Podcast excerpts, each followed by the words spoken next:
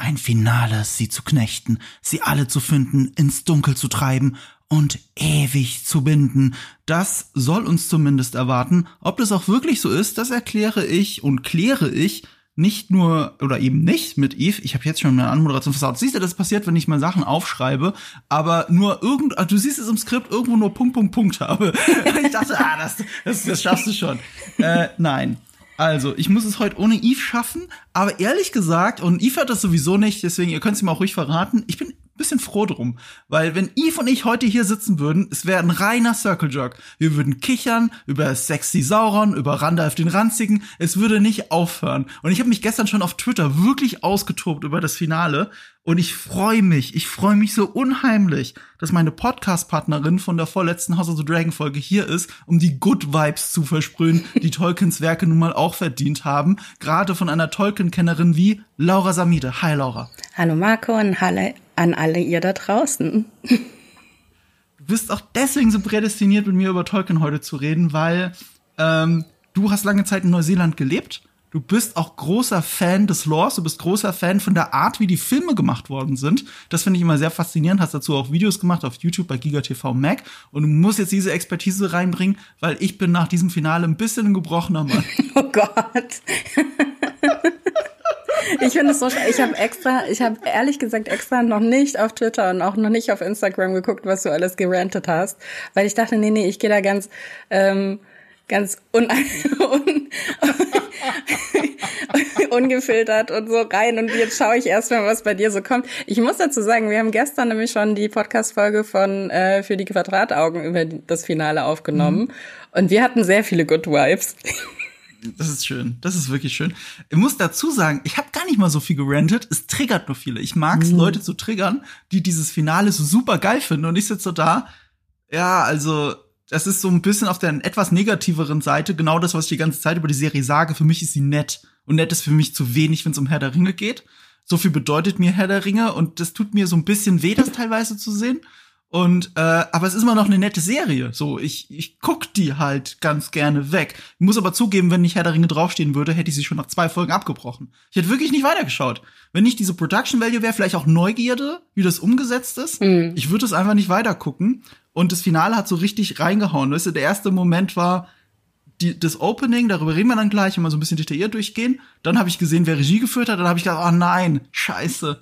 So, ähm, ich ich habe, was Regie angeht, bei dieser Serie eine ganz klare Linie. Mhm. Und, äh, und dann sehe ich das Finale und es gibt sehr viele Momente, wo ich hart mit den Augen gerollt habe.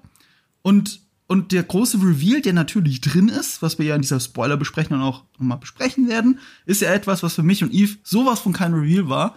Und darüber habe ich mich lustig gemacht auf Twitter. Das war das Hauptding, wo ich mich einfach drüber lustig gemacht habe. So dieses, ich habe, ich will dir auch keinen spoilern. Ich habe einfach mhm. nur Emojis gepostet mit Ja, aber so, ich muss oh auch sagen, God. also äh, da muss ich auch echt sagen, da können wir wirklich drüber sprechen, weil ich weiß nicht, inwieweit man eine Serie wie Rings of Power an einem vermeintlichen Reveal ähm, aufhängen sollte. Also eine Besprechung, also eine, eine Kritik daran. Weil ich bin mir nämlich auch nicht, ähm, also ich, ich habe auch vieles von dem vorhergesehen, mhm. ja. Und ich meine, mhm. wie du schon gesagt hast, ich bin halt großer Fan des Lores. Also ich, ich glaube, mhm. ich habe Herr der Ringe das erste Mal gelesen oder den, den Hobbit das erste Mal gelesen, schon noch, weiß nicht, so mit zwölf oder so. Ich hatte auch so eine Phase irgendwie in meinen Teenagerjahren, wo ich wirklich irgendwie traditionell im September immer Herr der Ringe gelesen habe, jedes Jahr. Weil das war irgendwie so, es wurde Herbst und irgendwie war dann so die, der Drang danach, nach Mittelerde zu gehen, irgendwie ganz groß in mir. Ähm, mittlerweile mache ich das nicht mehr, muss auch gestehen. Ich glaube, ich habe das Buch das letzte Mal vor ein paar Jahren gelesen, aber ich erinnere mich halt an wahnsinnig viel, weil das so, mhm. so, so verbunden ist mit meiner Kindheit. Und ähm, ja, deshalb bin ich da ähm, vielleicht ein bisschen gutwilliger. ja, äh, also, weißt du, umgekehrt, ich verbinde mit den Filmen sehr viel. Mhm, ich habe ja. die Anekdote ja schon mal erzählt. Äh, ich erzähle sie gerne noch mal. Ähm, äh, ihr hört es auch gerne noch mal nach in der allerersten Folgenbesprechung mit Maurice. Da werde ich es auch, ein bisschen ausführlicher erzählt, als ich vor Jahren Peter Jackson treffen durfte in LA zu dem Film Mortal Engines. Das war zusammen mit Philippa Bones, seiner Co-Autorin. Und ähm, ich wollte nicht zu den Leuten, ich bin zu diesem Interview reingekommen, habe schon gesehen, der erste Interviewer von mir hat direkt seine Herr der Ringe Box unterschreiben lassen.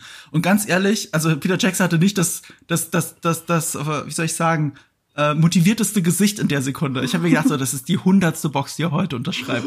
Also der hat ja garantiert sowas von keinen Bock. Und ich glaube, Selfies waren noch untersagt. Das ist aber Standard bei solchen Interviews, einfach damit die Leute den Verkehr nicht aufhalten. Mhm. Und ich habe mir schon gedacht, so, nee, du sparst dir auch wirklich jede Art von so einer Art Fan-Moment. Aber als das Interview vorbei war, und äh, äh, das, gegen Ende ist es mir ein bisschen nicht entglitten, aber ich habe ihn halt auch schon wirklich gefragt wegen seinen nächsten Projekten mit der Implikation, wie sieht's mit der Amazon-Serie aus, wie ist da der Stand? Ja, und er hat das auch wirklich versucht abzuwiegeln. Jetzt weiß ich, im Hintergrund hat er an der Beatles-Geschichte gearbeitet. Er hat angedeutet, dass er diese Beatles-Doku gerade macht, mhm. konnte es aber nicht sagen oder wollte es nicht sagen. So, und ich hatte den Eindruck, so will ich ihn aber nicht zurücklassen mit dem letzten Eindruck von mir. Und da war die Kamera aus und ich stehe so vor Peter Jackson und Philippa Bones, um mich zu verabschieden. Und ich habe denen gesagt, also ich bin ja YouTuber, ich mache einen YouTube-Channel, der ist super Star Wars-zentrisch. Und ich liebe Star Wars, gar keine Frage. Aber ich gucke nicht jedes Jahr Star Wars. Ich gucke jedes Jahr Herr der Ringe. Und dafür bin ich den beiden so unendlich dankbar. Und das haben in dem Moment waren beide auch wirklich gerührt, vor allem Philipp Bau und so, uh, ja. war wirklich so, weil ich so, ja, und das wollte ich nur gesagt haben und dann bin ich gegangen und haben die sich auch nochmal bei mir bedankt und dann war das Interview vorbei. Mhm. So, das ist so mein Fanboy-Moment, weil ich äh, Herr der Ringe wirklich sehr liebe. Ja. Und ich habe viel zu viele Momente bei dieser Serie, wo ich diese Liebe nicht spüre. An, so geht's ja dir zum Beispiel nicht anscheinend. Und, und das ist der Anspruch, den ich an die Serie habe, den die Serie in meinen Augen die ganze Zeit untergräbt. Und es ist nicht mal mit dem Plot-Twist, weil der Plot-Twist selber, ich finde ihn eigentlich, auf die, in der Idee finde ich den gut. Ich finde ihn nur nicht gut umgesetzt. Und das sind so die Sachen, die mich stören. Mhm. Aber darüber reden wir dann im Detail. Also ich höre raus, die Serie hat dir insgesamt gut gefallen. Ja, wobei ich mache, also das, was du gerade gesagt hast, unterschreibe ich voll. Aber ich mache da mhm. auch einen Unterschied zwischen dem, was Peter Jackson und Fran Walsh und Philippa Boyens da irgendwie aus, mhm. aus dem Nichts irgendwie erschaffen haben, weil die sind absolute Tolkien-Fans und wir haben ja auch ein Video auf unserem Kanal darüber gemacht, ne, oder mehrere, glaube ich auch sogar, wo mhm. wir immer wieder sagen, es ist halt einfach ein Unterschied, ob du wirklich ein richtiger Fan bist und auch dieses Buch wie eine, wie eine Bibel im Grunde genommen mhm. am Set die ganze Zeit hast, ja, und auch noch mhm. dazu auch im Cast lauter Leute hast irgendwie, mhm. die, die, so wie Christopher Lee, halt einfach das Buch oder den ganzen Lore in- und auswendig kennen, kennen, wenn du halt irgendwie die Zeichner ähm, am, am äh, Set beziehungsweise auch schon vorher in der Pre-Production mit dabei hast, irgendwie so wie Alan Lee, die sich halt irgendwie seit Jahrzehnten mit, mit mhm. Herr der Ringe auseinandersetzen und die ganzen Bücher illustriert haben, die über die Jahrzehnte hinweg irgendwie erschienen sind. Es ist halt einfach ein Unterschied und ich glaube, den Anspruch, den hatte ich an die Serie gar nicht. Also ich habe für mich da immer krass mhm. unterschieden zwischen Herr der Ringe, ähm, Peter Jackson und ich sage da jetzt auch explizit Lord of the Rings und nicht Hobbit, weil ich meine, hat er ja sich selbst auch schon so ein bisschen untergraben, ne? Ähm, mhm. Ist für mich sowas Besonderes, dass es halt einfach ähm, dass dieser Anspruch an die Serie für mich gar nicht da war, sondern die Serie war für mich halt einfach so ein, ja, lass mal wieder nach Mittelerde und gucken, was da so geht. Mhm. und ähm, ja. Ich glaube, deswegen funktioniert für mich die Serie immer am besten, wenn sie weit weg ist von den Filmen. Ja. Zum Beispiel die Filme, die, die Folgen von Charlotte Brandstrom. Die hat eine ganz eigene Art, das visuell zu erzählen. Mhm. Ist natürlich inspiriert von der Macbeth-Verfilmung Michael Fassbender und auch, auch ein bisschen äh, ähm, Game of Thrones. Aber das tut der Serie gut, weil da ist sie weit weg von den Filmen.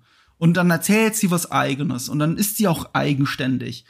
Aber in vielen anderen Momenten ist sie mir zu nah an den Filmen und scheitert an diesem Vergleich. Vor allem, wenn man bedenkt, dass sie genauso viel gekostet hat. Also auf dem Papier mehr gekostet hat als die Filme. Gut, natürlich inflationsbereinigt ist das nicht, diese Rechnung, das ist mir klar aber in diesen 500 äh, Milliard, äh, Millionen, die sie für die erste Staffel ausgegeben haben, sind 250 Millionen Rechte schon drin. Das heißt, jede Folge hat ungefähr 30 Millionen gekostet. Das ist auch mehr, deutlich mehr als bei House of the Dragon. Und wenn ich die zwei Folgen, äh, wenn ich aber die zwei Serien nebeneinander halte, selbst wenn ich alte Game of Thrones Staffeln daneben halte, die äh, in, die erste Staffel hat äh, einen Bruchteil davon gekostet, ja, 5 Millionen pro Folge. Wenn man das nebeneinander hält dann frage ich mich halt, was habt ihr mit dem Geld gemacht? Da muss ich, da muss ich dir widersprechen. Ich finde, ich, ich sehe okay. das. Ich sehe das wirklich, weil ich finde gerade mhm. bei House of the Dragon, da sehe ich zu oft angemaltes Styropor im Hintergrund. Okay. Und ich bin immer schon, bei House of the Dragon bin ich halt so, ich ignoriere das bewusst.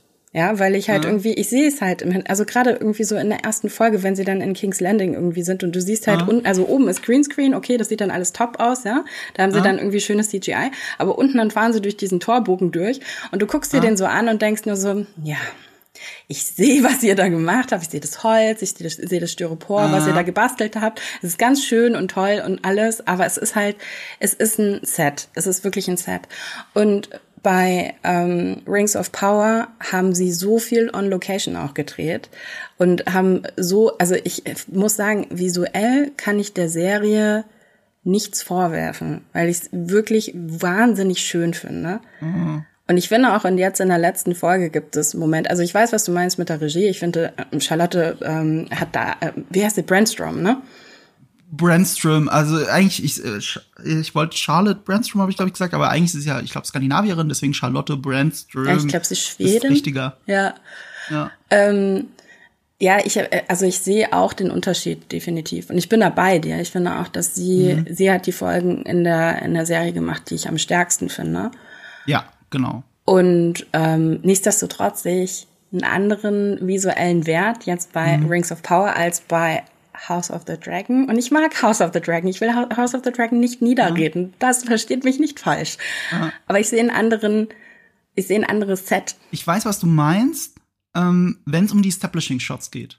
Die sind nämlich wahnsinnig gut. Also in der Landschaft sowohl als auch in den Kulissen.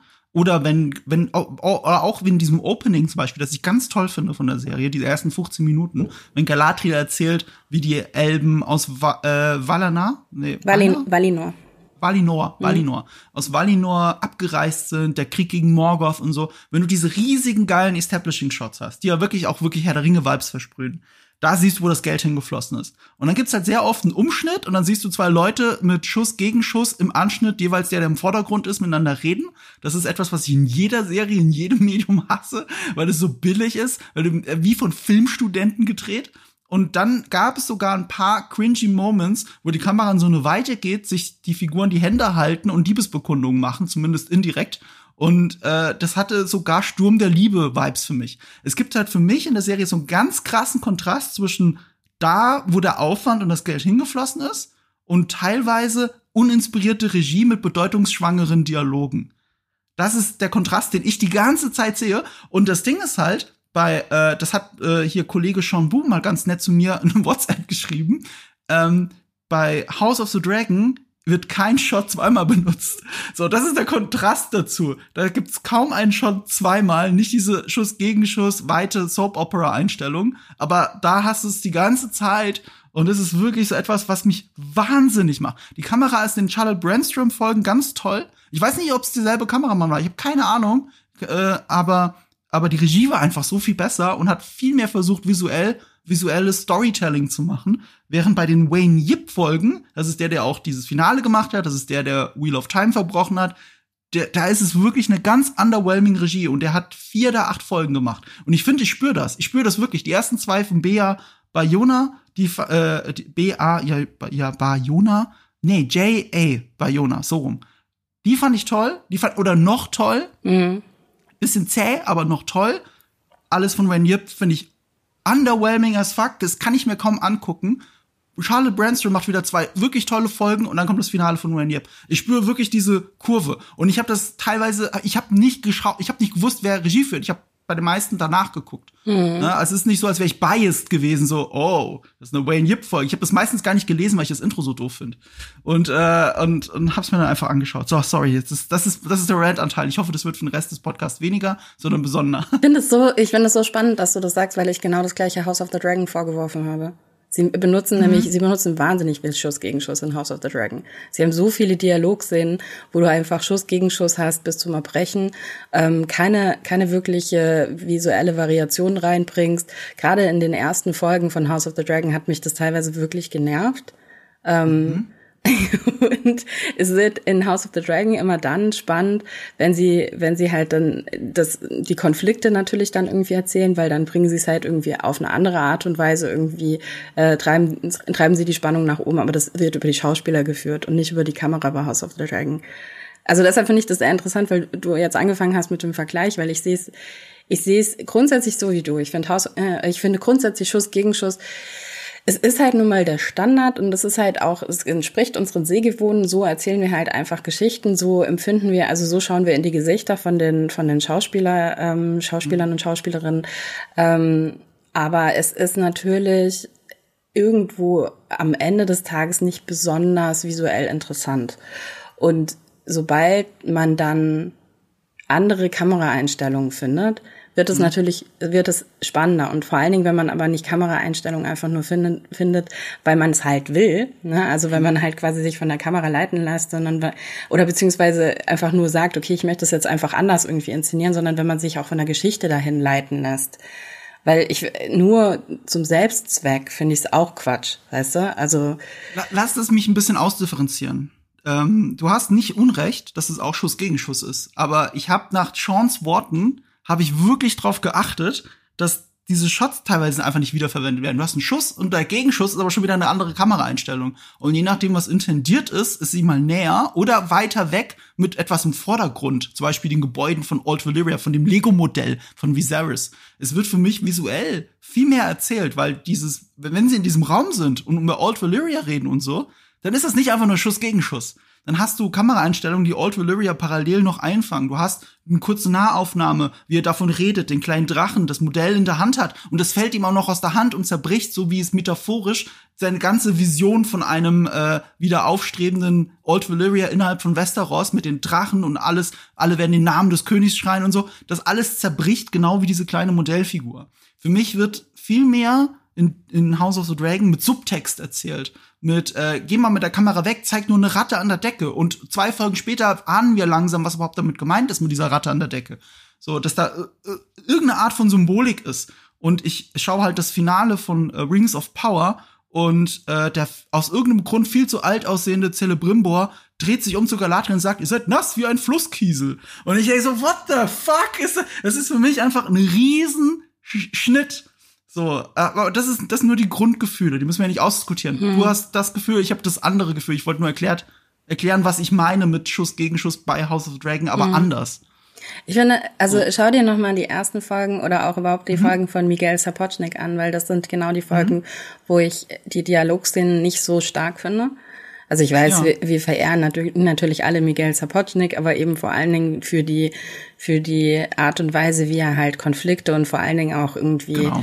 halt einfach große Schlachten irgendwie inszeniert. Mhm. Er ist nicht so stark, wenn es irgendwie um die um ja. die ähm, zwei Menschen in einem Zimmer Szenen geht, irgendwie, die mhm. halt so ein mhm. bisschen Kammerspielartig sind. Ich finde, dass da ist es nicht besonders stark und da ja. hast du genau diese Schuss gegen Schuss. Aber egal, wir reden über Rings of Power. Nee, lass uns kurz dabei bleiben. Ja. Ja, das ist ein guter Punkt noch. Ich möchte nur eine Sache dazu sagen. Also ihr könnt mehr über unsere Diskussion über Miguel Sapochnik, äh, den Showrunner und Hauptregisseur von äh, House of the Dragon, in unserem Podcast über House of the Dragon. Ich glaube, es war Folge Folge äh, 7 war es, glaube ich, ne, wo wir zwei geredet haben. Ja. Mhm. Äh, Driftmark mit ja. dem, äh, wo sie tagsüber nachts geschossen haben. Das ist visuell natürlich ein Tiefpunkt gegenüber Rings of Power. Das habe ich sogar in meinem Video zugegeben. Also Nachtaufnahmen in Rings of Power sind so viel besser als in House of the Dragon. Das, das muss ich da Kudos dafür.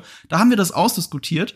Und äh, ich habe dir ja auch recht gegeben, Miguel Sapochnik ist visuell vielleicht der stärkste von denen, aber bei den Charaktermomenten, bei den reinen Dialogen gleichzeitig der schwächste wahrscheinlich von äh, der ganzen Staffel House of the Dragon. Und äh, ich, diese Folge hier kommt am Sonntag raus. Und ab Sonntag darf ich darüber reden. Ich habe die neunte Folge schon sehen dürfen. Und da hat, ich habe jetzt nicht parat, welche Regisseurin Regie geführt hat. Äh, äh, Claire äh, Dingsbums war es, glaube ich. Ähm, das ist die, die die Twilight-Folge gemacht hat, über die wir zwei, glaube ich. Nee, warte mal, waren wir zwei das? Nee. Aber nee. wir haben schon mal drüber geredet. Ich erinnere mich, dass wir drüber geredet haben, dass du die ganz toll fandest. Ja. Also ich nenne sie immer die Twilight-Folge. Das ist die mit äh, Rhaenyra, mit dem Female Gaze, wenn sie in der Stadt ist, zusammen mit Damon. Und sie sich zum ersten Mal auch sexuell näher kommen. Claire Kilner heißt sie. Ja, genau.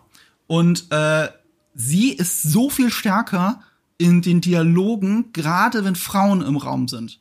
Also, ohne zu spoilern, ich fand Alicent in keiner einzigen Folge House of the Dragon so interessant wie in der neunten. Mhm. Also nur um das nochmal zu unterstreichen, was du gesagt hast, andere Regisseurinnen kriegen es hin, die Dialoge nochmal emotionaler und interessanter aufzufangen, als es Miguel Sapochnik tut, nur um auch mal Kudos an ähm, Ringe der Macht zu geben, weil ich finde auch Charlotte Brandström kriegt das ganz toll in Ringe der Macht hin. Und wenn die ganze Serie nur von ihr wäre, würdest du wahrscheinlich kein negatives Wort von mir über Ringe der Macht hören. Das meine ich ernst. Ja. Also fast keins. Es gibt einen der schlimmsten Momente in ihrer Folge, aber ich glaube, dafür kann sie nichts. Das steht im Drehbuch. Das kann mir keiner erzählen, dass es ihre Entscheidung war.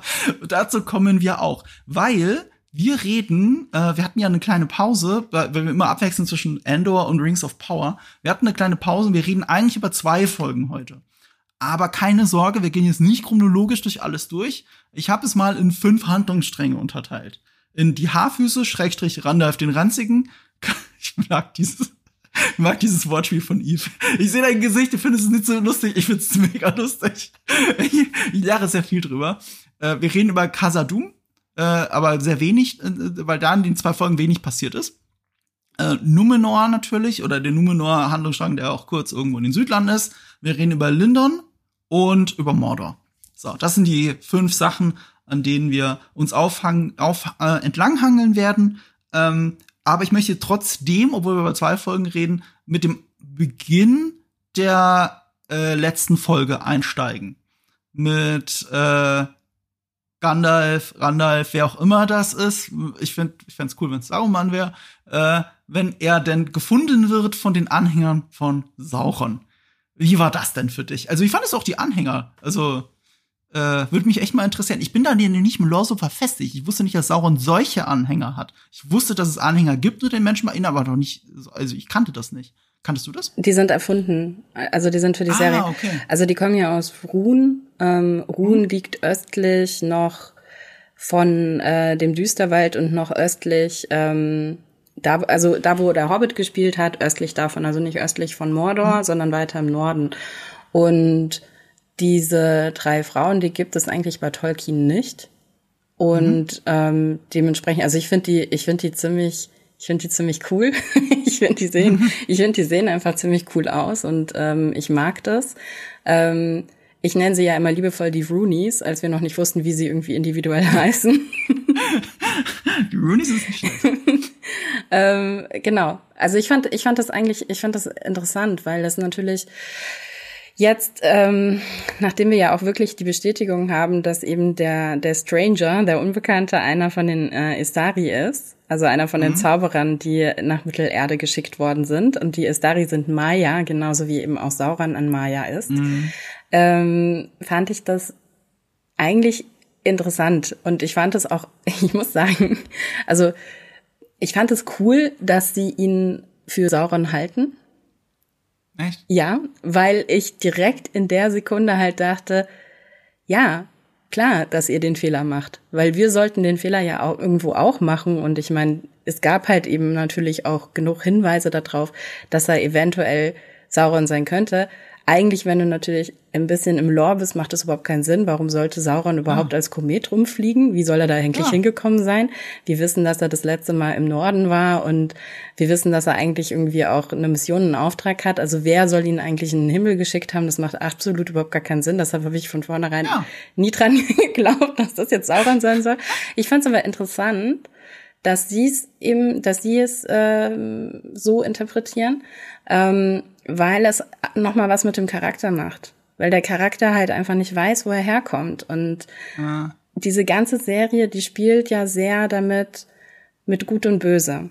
Ja, also ja. Yin und Yang, was ist ja eigentlich, und also wirklich Yin und Yang im Sinne von, dass Gut und Böse nicht gut und böse ist, so wie wir es mhm. immer interpretiert haben und auch bei Tolkien interpretiert haben, sondern dass alles eine gute Seite und eine schlechte Seite hat. Und das ist ja auch das Thema, was direkt in der allerersten, in der allerersten Szene zwischen äh, Galadriel und, ähm, und ihrem Bruder etabliert wird. Ne? Wenn du dich erinnerst, das mit dem Stein, woher weiß der Stein eigentlich, also warum sinkt der Stein nach mhm. unten und warum kann das Schiff ähm, auf dem Wasser bleiben? Weil der Stein nach unten schaut und von der Darkness, ähm, von der Dunkelheit angezogen wird. Und das Schiff wird auch von der Dunkelheit angezogen, weil die Dunkelheit ist halt auch interessant. Aber das Schiff schaut auch nach oben und sieht die Sterne. Mhm. Und äh, Galadriel fragt dann ja, aber ich sehe ja Reflexionen im Wasser, woher soll ich dann wissen, was oben ist? Und ihr Bruder antwortet, du musst die Dunkelheit angefasst haben, um zu verstehen, was die Dunkelheit ist. Und damit spielt die Serie die ganze Zeit dieses, dieses alles ist ein großes, ein großer Kreis. Alles gibt, ähm, alles hat sowohl eine eine ähm, böse Seite als auch eine gute Seite. Und der der Fremde, also in keinem ist es so verankert wie in dem Fremden, weil er ja auch immer wieder fragt: Hey, bin ich eigentlich böse? Oder bin ich gut? Ich weiß es nicht. Und Nori ist, glaubt daran, dass, dass er gut ist und er selbst weiß es gar nicht so genau. Und mhm. wenn dann eben die, die Roonies auftauchen und ihm sagen, mhm. ja, du bist hier, der, der, der absolut mhm. Böse, dann glaubt er kurz dran. Und deshalb, also für mich macht es nämlich, für mich ist dieser Reveal ähm, nicht so interessant. Für mich ist es interessanter zu schauen, was macht es mit den mhm. Charakteren. Äh, es ist auch Nori, die mir sagt, es ist seine Entscheidung. Es kommt darauf an, was ja, er tut. Genau. Nicht, was er geboren ist zu tun. Ja, das sieht man später ja auch bei Saruman. Das war mit der größte Herr der Ringe-Moment halt. Wenn für mich ein Hobbit, Schrägstrich Haarfuß, eben jemand anderem sagt, was, äh, was man tun muss, um das Böse zu überwinden. ähm, das war ein sehr, das war ein sehr Herr der Ringe-Moment, das muss ich zugeben. Äh, interessant, dass du das so siehst. Das ist, das ist ein guter Punkt. Ähm, ich würde mich trotz, ich, ich, also ich kann dir sagen, als sie ihn als Sauron angebetet haben, habe ich aus zwei Gründen klar in den Fernseher geschrien, also in den Monitor. Ich habe so einen Cinemascope-Monitor aber geschaut, während ich mitgeschrieben habe. Und, ähm, und die Augen gerollt aus zwei Gründen. Äh, das eine ist, genau das, was du sagst, es macht von der Story her, ergibt es gar keinen Sinn. So, warum sollten sie das denken? Warum sollte Sauron mit einem Komet? Und ich kenne mich ja im Lore nicht aus, vielleicht äh, gibt's ja doch eine äh, äh, Sauron kam zurück und er kam mit einem Kometen auf Mittelerde und so. Aber nein, ich hatte nicht das Gefühl, dass mir das die Geschichte erzählt. Und das andere ist tatsächlich, es ist halt für mich überinszeniert, dass äh, Heilbrand ähm, äh, Sauron ist, und zwar schon seit langem. Man muss es nicht bei der dritten Folge verstanden haben, man muss es nicht bei der zweiten Folge schon verstanden haben. Aber wir waren an dem Punkt in der Serie schon so weit, dass eigentlich klar war, kein Mensch kennt ihn. Er hat immer die gruselige Musik, er ist der brutalste von allen. Eventuell ist er wenigstens shady. So, und ich, ich hatte nie den Eindruck, dass das Sauron sein soll, der Stranger. So, mhm. und, und wenn, dann ist es ein überraschend netter Kerl. So, also, also fühlte ich mich für dumm gehalten in diesem Moment von der Serie. Und es gibt halt einige Momente, wo ich mich immer so für dumm gehalten fühle und, äh, und das ärgert mich dann so ein bisschen und da bin ich dann raus. Ich finde aber, dass die Roonies eine dramaturgisch interessante andere Funktion haben. Mhm. Nämlich sie sind es, die etablieren, dass Sauron ein Gestaltwandler ist. Ich mhm. kenne mich ja im Lore auch nicht so aus. Ich habe das auch nur am Rande mitgekriegt. Ich glaube sogar lange bevor die Serie losging. Also nicht mal als die ersten Trailer schon da waren. Ja, Sauron ist ja Gestaltwandler und man kann ja gespannt sein. So, das ist das Mysterium. Ah, okay, Sauron ist Gestaltwandler. Wusste ich wahrscheinlich bis zu dem Zeitpunkt auch nicht. So, und wenn du das im Hinterkopf hast, dann zeigst du natürlich wie Leonardo DiCaprio auf den Fernseher und sagst, ah, hey, Heilbrand, das ist sexy Sauron. So, dann ist es klar. Aber wenn das vielen Leuten ist das natürlich nicht klar. Mhm. Und durch die Roonies ich glaube, du hast es in der Folge davor schon etabliert, dass sie Gestaltwandler sind. Und dadurch, dass sie Gestaltwandler sind, ist, wenn das die Anhänger von Sauron können, kann das Sauron wahrscheinlich auch, ist es auf einmal eine Option, die da im Hinterkopf ist, um auf die Lösung dieses Plot-Twists zu kommen. Und das ist tatsächlich ein Moment des nonverbalen Storytellings, in dem Gestaltwandler etabliert werden, ohne dass es dir jemand unter die Nase reiben muss und dir nochmal erklärt, dass äh, Sauron eventuell ein Gestaltwandler ist und äh, sein Anhänger Gestaltwandler sein können. So, das finde ich clever an der Integration dieser Figuren. Mhm.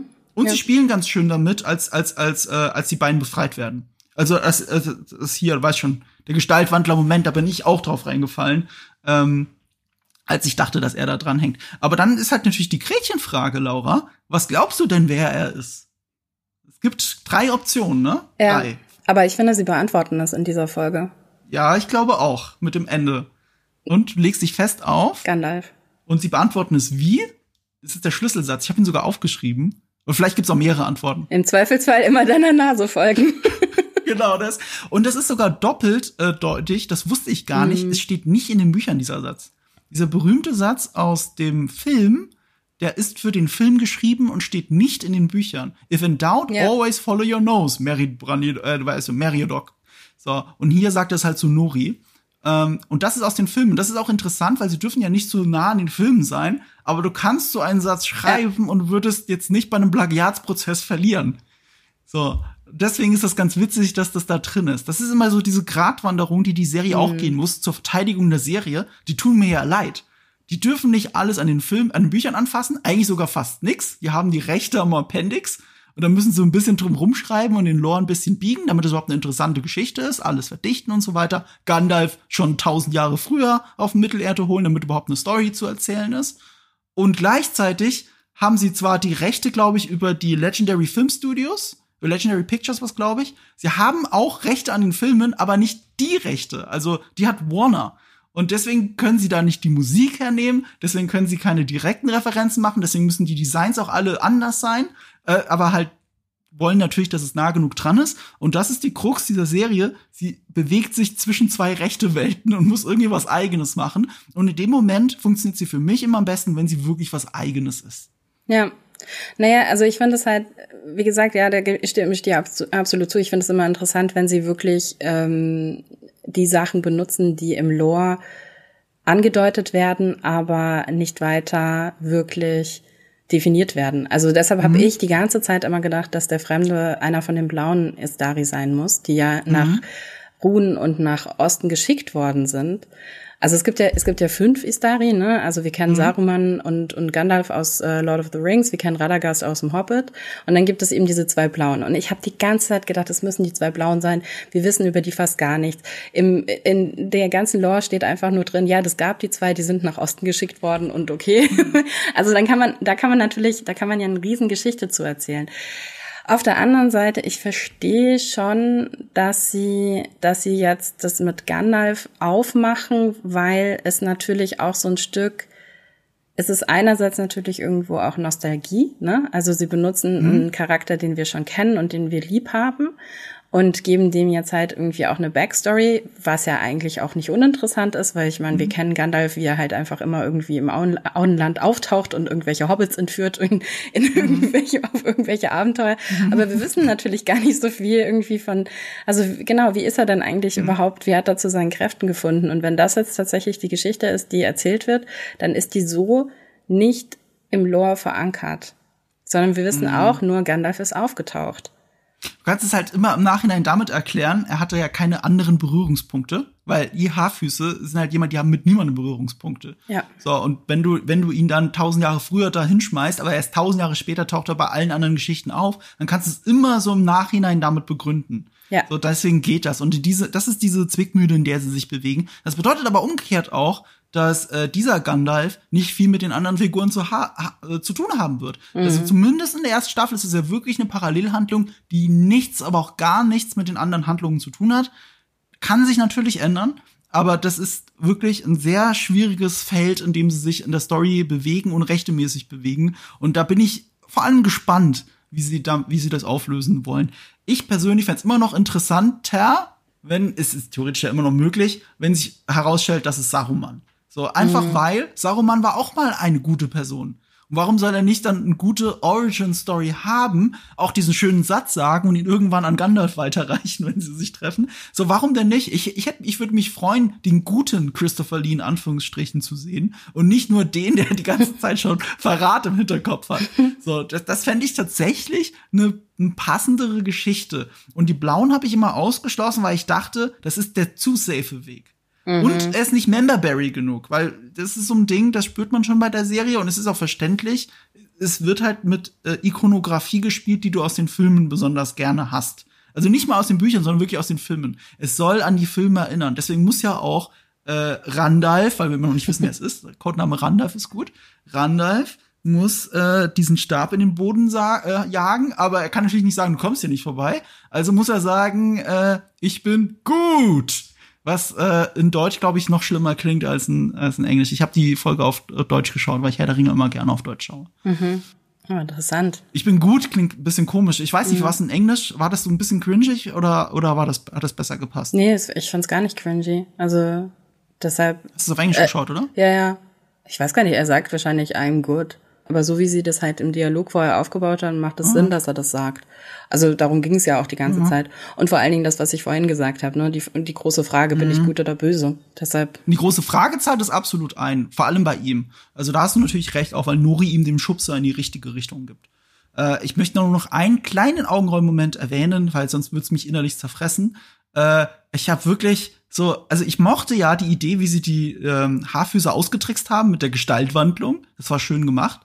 Äh, Und dann ist schon direkt das nächste. Nee, das davor war, sorry, das war davor. Hm, Sauron benimmt sich komisch. Bindet ihn an den Baum. Das war für mich so out of character. So, wenn das wirklich Sauron ist, wenn das der böse Beherrscher über alles ist, dann kann ich auch der der äh, äh, wissendste Anhänger sein und alles nur für ihn zum Besten tun. Ich käme nicht auf die Idee, ihn zu fesseln an den Baum zu knebeln und zu fesseln an diesem Baum zu hängen und zu sagen, also sie, sie benehmen sich nur Moment so ein bisschen out of character für mich. Weißt du, was ich meine? Das war wirklich so. Ich weiß, was du meinst. Ja. Es ist nicht Sauron. Ihr wisst es und ihr wollt es halt bloß nicht sagen, weil das Drehbuch es gerade so will. Und das sind mhm. immer die Momente, wo ich halt rausgerissen werde. Und, und äh, ich war kurz drin, so, ah ja, weil ich finde die Roonies auch cool gute Idee. Und dann werde ich dran erinnert, dass ihr den Plot-Twist für so wichtig haltet. Es ist, wir haben das irgendwann mit Eve gesagt, ich habe es selber vergessen, aber Anna hat es mir als direkt als, als, als Nachricht geschickt. Es ist wirklich so, wie wir gesagt haben, es ist kein 3D-Schach, dass sie mit uns spielen. Was du denkst, was passieren wird, das wird auch passieren. Und das ist auch okay. Ich finde nur äh, es ein bisschen komisch, wenn sie so tun, als ey, das ist jetzt hier super mysteriös wie ein Lost und dann kommt eine Auflösung, mit der du nie rechnest. Guck mal, das ist doch nicht Sauron. Und ich so, ja, ich weiß, das ist nicht Sauron. Das ist ja doch auch so zu tun, als wäre ich blöd. So, aber okay, das war, ich höre jetzt auf damit. Lass uns über Casadum reden. Da war auch eine Memberberry, aber es sah wenigstens cool aus, nämlich Balrog. Mhm. Auch das ist, glaube ich, loremäßig sehr gestreckt, weil mhm. der müsste ja sehr viel später auftauchen. Durch diesen Lore wird es jetzt so, als, als, als, als sind die Elben mit Schuld und nicht nur die Zwerge. Mhm. Du schüttelst mit dem Kopf, erklär's mir gerne, warum ich mich täusche. Also die Balrogs, die sind im ersten Zeitalter aufgetaucht, weil Morgoth sie kreiert hat. Ja, ja. Und ja, ja, genau. es gibt im zweiten Zeitalter eigentlich keine Balrogs mehr. Und genau. deshalb gibt es diesen Balrog nur da unten, weil der im dritten mhm. Zeitalter dann auftaucht. Also dementsprechend macht es schon Sinn, dass der sich da unten im zweiten Zeitalter versteckt hat und ja. ähm, im, im Berg irgendwie über, überwintert hat, sozusagen. Ich, ich habe auch im ersten Podcast gesagt, nur weil er erst im dritten Zeitalter auftaucht, heißt das ja nicht, dass er nicht im zweiten Zeitalter schon aufgeweckt wird, zu sehen ist. Es wird ja auch so ein bisschen foreshadowed in dieser mm. Serie durch diese Erdbebenständigen. Ich habe wirklich ja. da gesessen so, es ist garantiert Ballrock. Ihr Penner ja. weckt einen Ballrock auf. Aber gleichzeitig ist es so, also richtig aufgeweckt, also so, dass er die Zwerge umbringt, ist ja sehr viel später. Ähm, ich, ich bin jetzt auch an dem Punkt, wo ich nicht ganz weiß, spielt das dann jetzt so eine Rolle oder war das jetzt nur so eine Member? Also, guck mal hier, hier, ist ein Ballrock, das kennst du ja. Weil es kann ja nicht sein, dass jetzt in Staffel 2 der Ballrock ausbricht und alle Zwerge umbringt in Casadum. Das, das, dafür ist ja, äh, äh, wie heißt er noch mal, ähm, der Dings zuständig aus der Hobbit, der Zwerg, der zu tief gebuddelt hat. Ja, äh, Balin. Ist er Balduin? Balin, Balin. Ja, also ich meine, es geht ja eine ganze Weile nach unten. Und mhm. ich meine, im Moment gerade machen sie ja noch die Entscheidung, dass sie nicht weiter buddeln. Ähm, mhm. Und dementsprechend, ich, hm. also ich habe auch bei uns im Podcast gesagt, dass ich das natürlich ein ganz schön dreistes Stück finde, wenn dann halt irgendwie gesagt wird, ja, der Balliner hat zu tief gebuddelt, aber eigentlich haben sie ja den Elben Gefallen getan. Ähm, ja. Also ich glaube, es, es sind beide Sachen wahr. Ne? Also es ist einmal ja. irgendwie, okay, man kann, ähm, man braucht Mithril für die Elben, und dementsprechend ja. kann man Mithril irgendwie quasi auch, man könnte Mithril auch abschöpfen und, und schürfen, ohne jetzt so mhm. tief zu gehen. Und ich glaube, das, was dann halt später in Kasatum passiert, das ist dann wirklich irgendwie die Gier und das, okay, wir, wir übertreiben es jetzt halt einfach ein bisschen. Und das ist eine Entscheidung, die dann wahrscheinlich bei den Zwergen liegt. Hoffentlich. Ähm, ich fand es zumindest also das ist so das Ding, ich mag die Elrond-Durin-Dynamik. Mm. Die mag ich wirklich sehr. Also ich habe jetzt auch viel gerantet, lass mir mal eine positive Sache sagen. Ich finde nicht eine Figur fehlbesetzt. Ich finde nur, äh, äh, fehlbesetzt ist falsch. Ich finde, eine Figur ist ähm, fälschlicherweise besetzt, aber nicht fehlbesetzt. Das ist Celebrimbor für mich, mhm. weil Celebrimbor ist halt, also du kannst halt keinen 53-jährigen Schauspieler casten, während alle anderen Elben Ende 20 sind und dann behaupten, die sind aber alle bleiben alle beim gleichen Alter stehen, optisch, ne? Das kannst du halt einfach nicht behaupten, da fühle ich mich wieder blöd verkauft. aber, aber, aber das ist halt so ein billiges Mittel, dann zu sagen, ähm, guck mal, er ist älter und weiser als die anderen, äh, indem man es optisch auch macht. Also das finde ich eine komische Entscheidung einfach. Ich finde, der spielt es gut, aber es ist komisch entschieden. Aber alle Schauspieler in dieser Serie finde ich toll besetzt. Umso alberner ist für mich jede Art von Hautfarbendiskussion. Mein Lieblingshobbit ist der, der hier gestorben ist, Sadok. Mein Lieblings-Elb, äh, wenn es darum geht, ein Elb zu sein, ist für mich Arondir. Ja. So, nur um das nochmal wegzuschieben. Ich finde den Cast ganz toll. Ich finde nur nicht immer toll, was sie sagen müssen. Und die, die, ähm, die Dynamik zwischen, du, äh, zwischen Durin, dem vierten, und Elrond finde ich ganz großartig. Finde ich auch. Mach, mochte ich auch sehr gerne. Also eine der schönsten Szenen der ganzen Serie ist wirklich diese, diese Aufzugfahrt die mich mhm, lustigerweise, genau. die, weißt du, an was mich die die ganze Zeit erinnert hat? An äh, Thor und Loki im Aufzug. Ah, ja, ja, ja, das war sehr nah, ja, das stimmt. Weißt du, weil die haben halt einfach auch so, weil das ein schöner Dialog ist zwischen den beiden, weil wir wirklich einen Aha-Moment haben, irgendwie so, ja, 20 Jahre mhm. machen halt einen Unterschied irgendwie bei, bei Zwergen und bei Elben halt eben nicht. Ähm, und da verpasst man ein, einiges. Also es war wirklich ein schöner Moment zwischen den beiden. Aber ich habe, ich muss sagen, dass ich von den ganzen ähm, Storysträngen, die es halt eben gibt in der Serie, am meisten dabei bin bei Numenor, bei Galadriel und bei den Southlands. Also die Zwerge mhm. und auch der Stranger plus Nuri sind für mich immer die zwei, wo ich so ein bisschen innerlich abgeschaltet habe, obwohl ich es interessant finde. Ich finde auch, ich mag auch, ich mag auch Durin und seine Frau total gerne. Also ich meine, mhm. das ist auch ein unglaublich starker Moment, wenn dann dieser irgendwie singt und und du echt irgendwie so so Gänsehaut bekommst, ja, weil du so denkst, wow, okay, alles klar, ich verstehe, jetzt verstehe ich irgendwie, was sie sagen, dass die Zwerge wirklich auch mit den Steinen irgendwie ähm, interagieren. Ähm, aber trotzdem, die anderen Sachen, die sind halt vielleicht einfach auch vom Plot interessanter. Ich, ja, an für sich schon vom Plot interessanter. Wie gesagt, ich finde da ja die Dynamik so schön. Die hat, der, der Plot selber, den kannst du ja auf eine Serviette zusammenfassen von Casadum. Ja. Weil Elrond wird losgeschickt, Elrond soll mit den Zwergen reden, die Zwergen finden es nicht so cool, Elrond überredet sie. Äh, am Ende muss er trotzdem gehen und hat aber Mithril in der Hand. So, das ist der Plot von Casadum. Zwischendrin wird noch ein Tisch geklaut. Ja, aber das zählt ja auch noch mit rein, das ist auch ein schöner Moment. So, die Dynamik, die Body-Movie-Dynamik ist super toll. So, und äh, ich, ich schalte am meisten innerlich ab immer in Numenor. Interessant. Weil ich finde, er ist unfassbar repetitiv.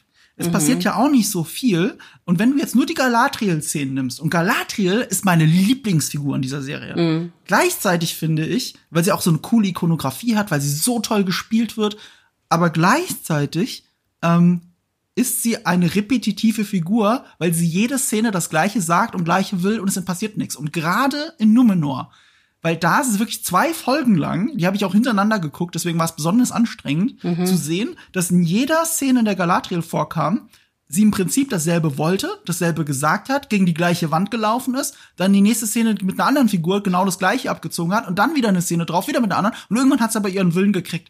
Aber inhaltlich ist da gar nicht so viel passiert. Die Dialoge wurden dann nur so bedeutungsschwanger verpackt und der Plot die äh, trat für mich sehr hart auf der Stelle und das macht es so anstrengend. Und da bin ich sehr oft so geistig ab, wirklich abgeschweift, hab mir Szenen dann nochmal und nochmal angeschaut, weil ich da irgendwie nicht aufgepasst habe, weil ich wirklich gedacht habe, so, ach so, ja, ähm, fuck, vielleicht habe ich ja was Wichtiges verpasst. Ich gucke mir die Szene nochmal an.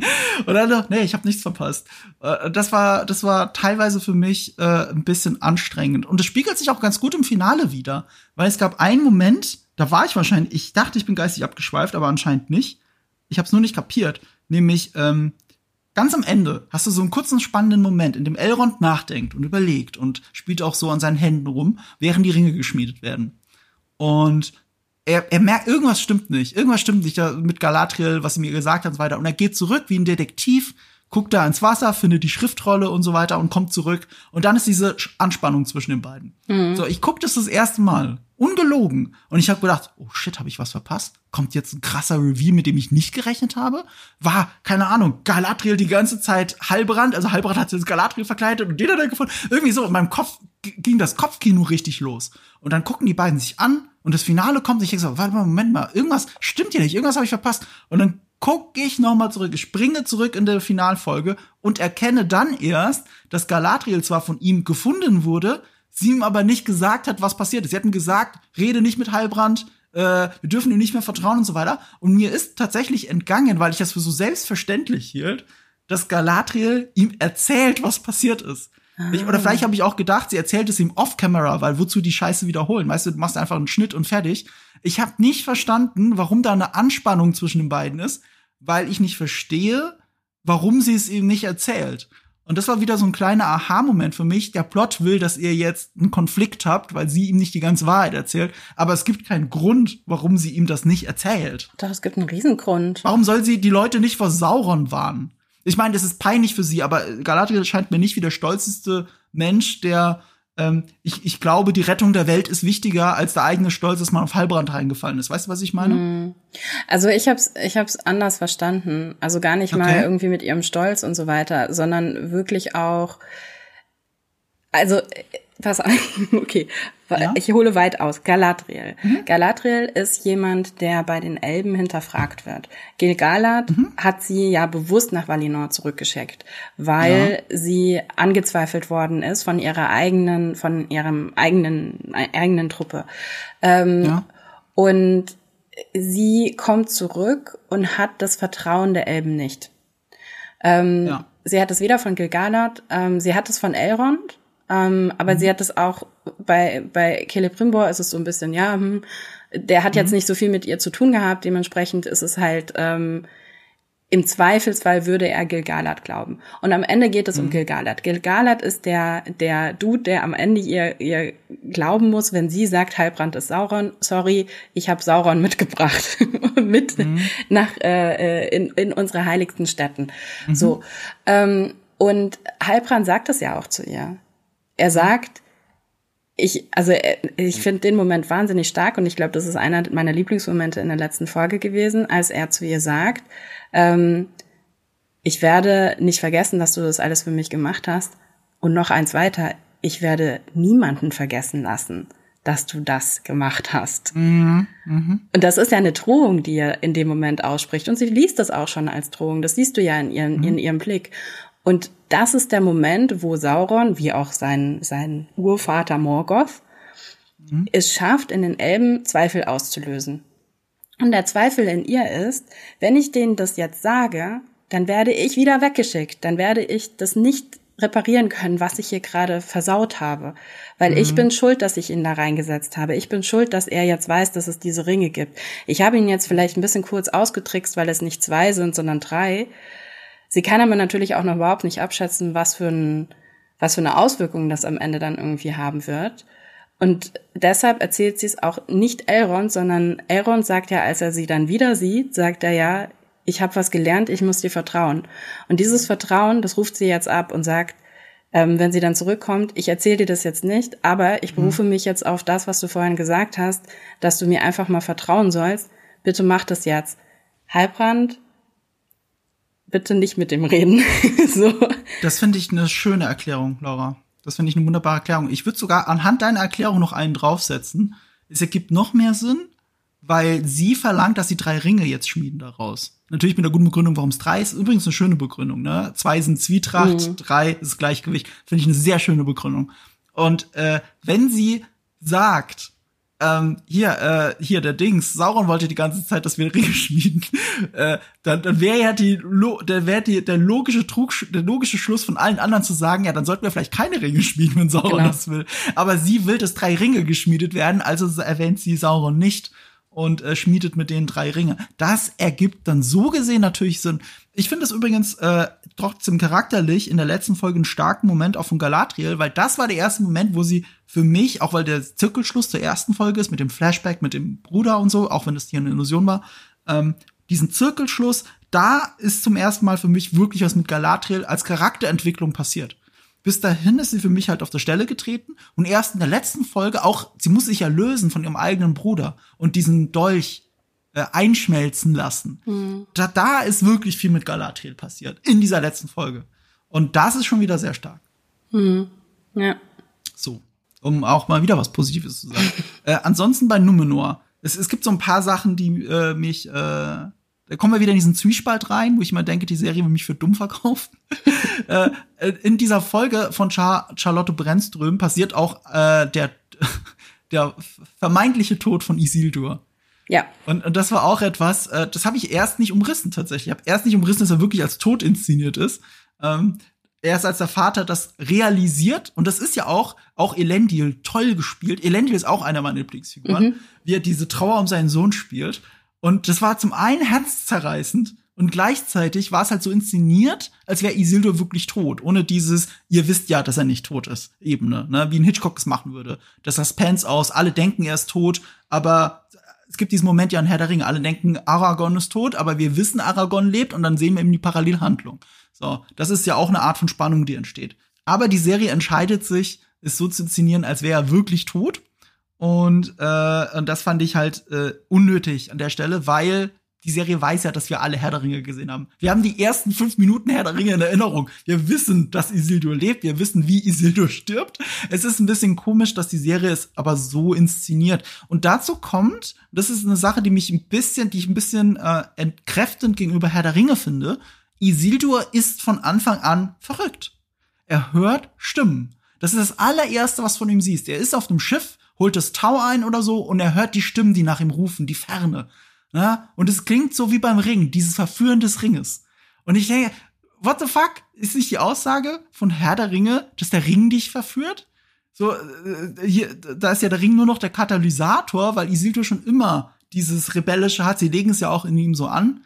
Er muss immer anders handeln, als alle anderen es ihn wollen. Es ist Foreshadowing auf Elrond sagt, schmeiß das Ding in den Vulk schmeiß das Ding in den Schicksalsberger, so, nein. und geht dann weg. So, dieses Vor, diese Charakter, dieser Charakter ist schon so in ihm angelegt. Und mhm. das ist mir ein bisschen too much. Und deswegen, ich glaube, bei Isildur hätte ich gerne ein bisschen mehr diese Aragorn-Vibes. Ich habe hier keine Aragorn-Vibes von ihm, das ist Halbrand schon. Mhm. Ähm, aber er ist halt der Vorfahr von Aragon, ich, äh, Aragon. Und ich finde halt, äh, ich spüre das bei Elendil ganz stark und bei Isildur ganz wenig, plus eben dieses Ver Anlegen in ihm, dass er doch ein bisschen äh, verrückt ist. Und das sind so Sachen, die mich in Numenor dann auch doch ein bisschen genervt haben, auch wenn in Numenor selber natürlich super interessant ist.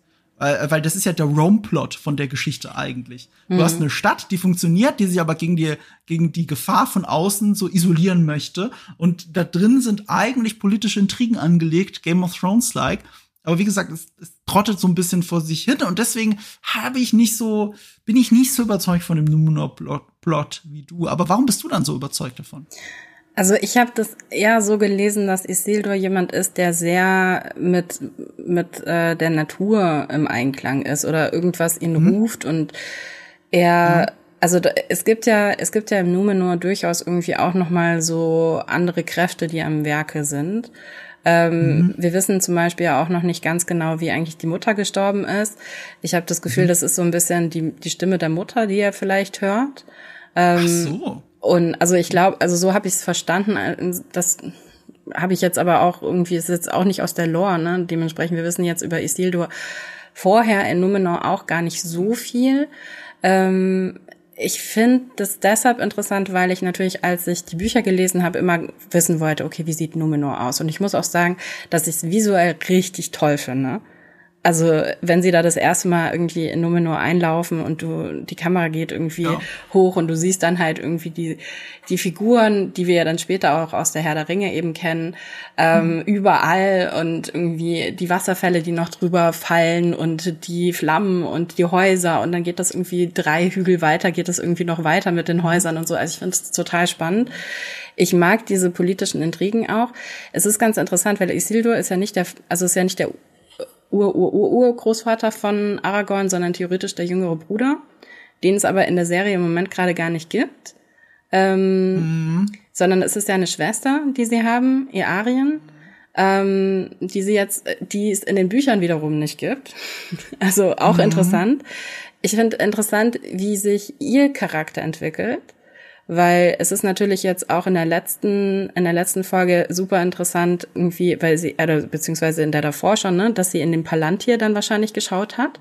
Ähm, sie hat ja jetzt schon zu dem Sohn von äh, Pharason, also Pharason noch, ähm, Kontakt und wir wissen ja eben das, also wir wissen ja, dass das Schicksal, was sie die ganze Zeit irgendwie im Hinterkopf irgendwie haben, was halt irgendwie, ähm, dass das Realität wird, dass Numenor untergehen wird ähm, weil es gibt's ja dann später nicht mehr. Das ist jetzt nicht der krasse ähm, Spoiler. Mhm. Ähm, und ich frage mich, welche Rolle sie da drin spielen wird. Also ich glaube, dass sie eine ganz, ganz tragende Rolle da drin spielen wird, auch gerade in Verbindung mit Pharason, ähm, der ja der letzte, der letzte Herrscher dann von Numenor ist. Ähm, das ist jetzt auch Lore, ist vielleicht ein Mini-Spoiler. Ich weiß nicht. Ach, das wusste ich nicht. Das wusstest du nicht. Okay, scheiße. Nee, ich, also ich dachte ehrlich gesagt, das wollte ich nämlich gerade fragen. Ich dachte, ähm, am Untergang von Numenor sei der König selber sehr beteiligt gewesen. So habe ich den Wiki-Eintrag verstanden. Okay. Aber das ist immer sehr viel für mich. Ähm, ja. äh, dass er da noch lebt. Und ich hatte den Eindruck, sie haben es halt in der Serie ersetzt durch die Tochter, durch die Green Regent wird halt die Rolle ja. des äh, am Untergang beteiligt sein ähm, durch die Königin dann repräsentiert. Und das ist natürlich nur eine Vermutung ich, ich finde solche Änderungen auch gar nicht so schlimm, weil äh, die Serie muss ja mal was eigenes erzählen. Die muss ja, ja. du kannst nicht all, das nicht alles nachschlagen können. Das ja. hat ja auch House of Dragon ganz gut gemacht, wirklich Sachen ändern. Zum Beispiel, dass Alicent und ähm, äh, Rhaenyra einfach gleich alt sind, zusammen aufgewachsen sind. Das ist eine entscheidende Änderung, um eine ganz andere Dynamik reinzubringen, als das eine ist die böse Stiefmutter mm. und das andere ist die rebellische Tochter und das ist der Grund für alles. Mm. Sondern nee, sie sind zusammen aufgewachsen, dadurch ist eine ganz andere Dynamik und äh, sowas macht ja diese Serie hier andauernd. Ich, ich, ich sag ja sogar, ich würde mir mehr davon wünschen. Ja. So eine eigene Dynamik. Ähm, und die finde ich angelegt in Numenor super spannend. Ähm, aber du hast recht, äh, vieles davon wissen wir ja noch gar nicht, wie sich das ausspielen nee. wird. Vor allem Halbrand Jetzt muss ich überlegen, muss Halbrand auch den Herr der Geschenke bei den Numenorern spielen? Ich glaube nicht. Doch, oder? sie, doch. Es ist eigentlich, also in den Büchern ist es eigentlich so, ja. dass äh, Pharason ihn gefangen nimmt und er mhm. deshalb in Numenor ist. Und ja. ich frage mich, ob sie das halt geändert haben, weil er war jetzt schon mal gefangen in Numenor. Es gibt ja. im Moment eigentlich keinen Grund, warum er nochmal nach Numenor kommen soll. Und in der genau. Zeit legt er quasi ähm, äh, ja Zwist und äh, Niedertracht mhm. ähm, und dadurch geht Numenor unter. Das ist eigentlich in der Lore. Ich glaube halt, dass, dass das ist schon drin. Ich glaube, das ist das ist hier uns erzählt worden, nur absichtlich so anders, damit du natürlich nicht ja. drauf kommst. Also genau. nicht zumindest, indem du ganz schnell nachguckst bei Wikipedia, ja. sondern schon ein bisschen miträtseln musst. Da sind wir bei der eigenen Dynamik, die die Serie einfach entwickeln muss. Ähm, ja, gehen wir doch nach Lindon. Gehen wir direkt dahin. Nehmen wir als Brücke Galadriel, weil äh, Galadriel ja auch in der letzten Folge erzählt, dass sie nur die Option hatte zu schwimmen. Und das hat mich daran erinnert, dass sie mal ins Meer gehüpft ist. Und sie hat es jetzt hier erklärt, wirklich mit, ja, was soll ich machen? Ich kann nur schwimmen. Und ja, du musst durchs ganze Meer schwimmen. Das war ein sehr guter Plan. Aber okay, gut. Es ist immer noch meine Lieblingsfigur, weil ich finde, die ist so toll gespielt. Ich weiß, ich weiß nicht. Du weißt, äh, äh, ich habe so viel zu meckern, aber dann hält die Kamera einfach nur auf Galadriel drauf. Sie sagt irgendwas bedeutungsschwangeres und ich denke so, ja, du bist schon ziemlich gut. ich mag dich, ich mag dich auch noch lieber als die Kate Blanchett-Version wirklich. Um mal, um mhm. mal, äh, um mal was super Positives zu sagen, was mir ja. die Serie gibt, was mir die Filme nicht gegeben haben. Ich finde Kate Blanchetts ähm, Galadriel, äh, die ist ja gut, die ist in einem anderen Punkt in ihrem Leben. Ne? Ja. Und da ist sie halt so wie so eine Mutter Teresa. Ähm, auch im Sinne von wie die echte Mutter Teresa, viel shadier als man denkt. Und, äh, und, und so wirkt sie da. Und das ist für mich so was Abstoßendes. Das, ist so, das interessiert mich nicht. Aber hier die Galadriel, wenn sie in ihrer Rüstung ist, den Dolch hält und zwei Hände auf dem Rücken hat, da bin ich sofort sold und denke ich, ja, dir folge ich auch in den Tod. Mhm. Nicht so wie die anderen Elben, die direkt wieder umdrehen wollen. Ich gehe mit. Lass uns Sauron jagen. Mhm. Ich finde es sehr interessant, weil ich finde, ähm, Galadriel ist gerade aus der Sicht der Hobbits, ist sie super creepy in den Büchern. Ähm, mhm. und das spiegeln sie natürlich in der Serie auch so ein bisschen mit. Also sie hat was total über, überirdisches. Ich find's halt spannend, ähm, wenn man es dann nochmal irgendwie äh, jetzt auch mit der Version jetzt ähm, und den, den Kampf, den sie da führt, irgendwie ähm, mit der Dunkelheit in sich selbst, dass es halt diese Szene dann im Film später gibt, irgendwie, wo Frodo ihr den Ring anbietet und sie ja kurz, ganz, ganz kurz ähm, ja tatsächlich drüber nachdenkt und dann irgendwie zu ich bin deine dunkle Königin und und ja. das ist ja äh, deshalb ähm, das ist ja auch das Spannende, weil Halbrand ihr das ja dann eben auch anbietet. Also da mhm. wird das ja dann auch das ist auch das gleiche Kostüm by the way. Hast du gesehen in der Spiegelung im Wasser? Nee. Das ist das gleiche, also das Kostüm wird angedeutet wie auch das, was sie dann später in dem Film hat mit diesem das ist noch so eine schwarze wie so eine Rüstung mhm. um um ihr weißes Kleid drumherum. Ähm, und das wäre quasi die Version, die dann sie auch in den Filmen später nochmal erzählt, Frodo erzählt. Also sie ist da mit der Dunkelheit eben schon mal in Kontakt gekommen und deshalb weiß Aha. sie, wie es ausgehen würde, wenn sie den Ring, den einen Ring annehmen würde. Spannend, das werde ich mir nochmal anschauen, wenn ich soweit bin.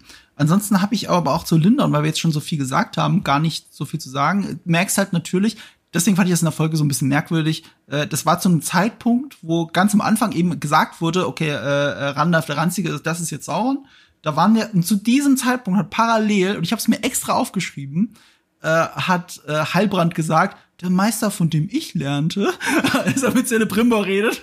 Und ich so, Alter, wie sehr willst du es noch ins Gesicht schreien? Also, also ist halt die Frage. Ähm, ähm, du hast ja auch nicht gezweifelt daran, dass Heilbrand sexy Sauron ist, oder? Oder hast du gezweifelt? Gab es Momente, nee. wo du dran gezweifelt hast? Nee, ich habe schon, ich habe schon die ganze Zeit, also ich habe die ganze Zeit gedacht, es gibt eigentlich nur zwei Wege für ihn. Entweder ist er Sauron oder er wird halt einer von den Nazgul. Ähm, mhm. Das ist irgendwie im Charakter auch schon vorgezeichnet gewesen und ich fand halt auch bei ihm diesen Kampf interessant zwischen Gut und Böse. Ich finde es mhm. halt, also was ich vorher ja schon meinte, was ich in der Serie halt irgendwie gerade was Gut und Böse angeht, irgendwie so interessant finde. Bei Herr der Ringe ist es immer so, ähm, das Böse ist einfach urböse. Es wird nicht weiter erklärt. Mhm. Ähm, Morgoth wird mhm. nicht weiter, also doch, Morgoth wird weiter erklärt. Sauron wird aber nicht weiter erklärt. Die Orks werden nicht weiter erklärt. Wir haben diese, diese Einsichten in die Orks, haben wir auch bei den Filmen mhm. relativ Freestyle erklärt bekommen, ne? dass wir dann mhm. halt irgendwie hier Lurz haben auf der einen Seite von den Urukai, dass wir diesen komischen äh, ich weiß gar nicht mehr, wie er heißt, der mit dem fast Schweinekopf irgendwie den Kommandanten da von einer anderen Ork-Armee hat, irgendwie, die dann gegen Gondor kämpfen. Da werden, da werden uns so ein bisschen Charaktereinblicke gegeben in die Orks, aber eigentlich wissen wir überhaupt nicht genug über sie. Mhm. Und ich finde es mega spannend, mehr über sie zu erfahren. Deshalb mag ich auch Ada als Charakter so gerne. Mhm. Also gerade als gefallener Elb sozusagen. Ja. Und auch das, was er vorher dann schon Galadriel so mitgibt oder auch was er vorher dann irgendwie auch schon gesagt hat, dieses in einer anderen Version könnte unsere Wahrheit auch die, das mhm. Gute sein, weil wir wollen eigentlich auch Mittelerde heilen. Aber bei uns ist so viel passiert, dass wir bei Null anfangen müssten. Wir müssten alles zurückdrehen und das wird nicht mehr passieren. Und deshalb werden wir immer als Gegner gegenüberstehen uns. Aber eigentlich wollen wir das Gleiche. Und das ist ja so interessant, dass Sauren und slash Halbrand das dann auch nochmal wieder aufgreift. Und ja jetzt das auch in Celebrimbor so ein bisschen verfestigt hat, ne? Diese, diese Theorie, die er hat. Also, dass er irgendwie es schaffen kann, Mittelerde zu heilen, ähm, von dem, was halt einfach in den Jahrzehnten vorher passiert ist. Und wenn man dann jetzt zu Morgoth zurückgeht, das ist der einzige Bösewicht, über den wir halt mhm. irgendwie mehr wissen in den Büchern. Ähm, Morgoth war ja beteiligt an der, an der Kreation von der, der Welt, in, also Mittelerde und, und Valinor und alles. Und ähm, er ist einer von den Valar und hat genauso mit Iluvatar zusammen gesungen. Also die haben diese Welt erschaffen, weil sie gesungen haben. Ähm, und hat ja durch seine Klänge erst dieses ganze diese andere Version, ähm, die wir dann halt als böse erklärt bekommen, in die Welt überhaupt hineingetragen. Ähm, und er wird ja dann, als sie ihn besiegt haben, ähm, wird er ja gefangen genommen und dann holen sie ihn ja wieder zurück. Ne? Dann ist es halt so, er, er gibt sich dann ja als geläutert und sie lassen ihn dann wieder frei und er wandelt, ähm, er wandert dann über Valinor und dadurch entsteht ja überhaupt irgendwie erst diese ganze Geschichte, dass denn die Silmaril irgendwie geklaut werden können und Goliath irgendwie nach, nach Valinor, also und Goliath ist diese Riesenspinne, die ich eigentlich auch unbedingt nochmal mhm. sehen will, die ist immer hungrig. Ich glaube, die dürfen sie nicht zeigen, oder? Wegen Silmaril-Geschichten? Nee, dürfen sie nicht, weil es Silmarillion. Ähm, die ist auch schon tot, weil die war so hungrig, dass sie sich irgendwann selbst aufgegessen hat. Oh Gott. Aber im ersten ich bin immer so ein bisschen erschrocken, wenn ich mich so durchklicke durch die Wikis, so was? Und dann hat wer was gemacht? Und welcher Gott? Was? Eine Riesenspinne? What? ja, es ist so komplex. Ich finde, und deshalb liebe ich Tolkien so sehr, weil es so komplex ist. Es gibt so viel. Es widerspricht sich teilweise selbst. Aber es ist halt so, so wahnsinnig viel. Der hat einfach sein komplettes Leben damit verbracht, diese ganzen Sachen sich auszudenken und in seinem Zuhause halt einfach in seinem Büro das alles irgendwo hinzuhängen und diese, diese Karten irgendwie zu zeichnen und alles. Ich finde es so, ich finde es so faszinierend. Und ähm, ich weiß gar nicht genau. Also ich bin jetzt voll abgedriftet. Wo waren wir eigentlich? Kamen wir her? Wir kamen von Morgoth. Äh, ich, Böse. ich würde gern da einsteigen, dass ich auch finde, dass Adar diesen schönen Zwiespalt zwischen Gut und Böse mhm. sehr gut verkörpert. Gerade in den Charlotte Brennström-Folgen, in den beiden. Äh, weil das ist ja auch das, es, er ist, er ist nie ganz aufgehört, elf zu sein. Das erste, was wir von ihm sehen in der ähm, U, wie heißt es, Udun-Folge, äh, ähm, dass er diese Samen pflanzt, nach alter mhm. elbischer Tradition, wie wir mhm. erst später in der Folge erfahren. Ja. Und das ist dann wieder ein Aha-Moment für, die, für das erste Mal, dass du ihn da siehst. Und das, das sind die Momente, wo ich das nonverbale Storytelling oder auch in einer halb anhand auch einer Figur, die eben erfunden ist für die Serie und deswegen so interessant ist, weil bei der können sie machen, was sie wollen. Ähm, das sind die aller, aller stärksten Momente dieser Serie. Da, wo er die Sonne noch genießt. Ja, genau, er genießt noch die Sonne, trauert um einen Ork, der dann stirbt. Dann äh, hast du sogar noch einen Meta-Moment, dass daneben äh, so, ein, so ein fieser Ork ist, der einfach nur Forderungen hat und er sieht rein zufällig aus wie Harvey Weinstein. Also ähm, fand, fand, fand ich einen sehr netten Nord in Richtung Peter Jackson wieder. Ähm, Adar hat diese Ikonografie, nämlich hat noch so eine Elbenrüstung, die gleichzeitig eher eine Morgoth-Rüstung ist. Und er hat nur den linken Handschuh noch. Er ist wirklich zwiegespalten. Auf der rechten Hand die Hände eines Elben, die Fingernägel, wobei ne, seine Fingernägel sind schon Richtung Org, also es ist ganz komisch bei ihm. Aber äh, auf der linken Seite ist eben ist der Handschuh und die Samen hält er aber mit der bloßen Hand, mit mhm. seiner Elbenhand. So und du hast diesen Zwiespalt einfach personifiziert durch ihn und, äh, und das ist ja auch ein Konflikt, der sich dann Mordor anbahnt. Nämlich er ist, das haben wir in den Dialogen gehört, Sauron hasst ihn. So, Sauron hat mit ihm eine offene Rechnung. Er selber sagt, er hätte Sauron getötet. Also er hat wahrscheinlich Sauron getötet und diese Art von Reinkarnation oder was auch immer möchte sich rächen, muss aber vielleicht, ist aber vielleicht auf seine Hilfe angewiesen, weil die Orks hören auf Adar.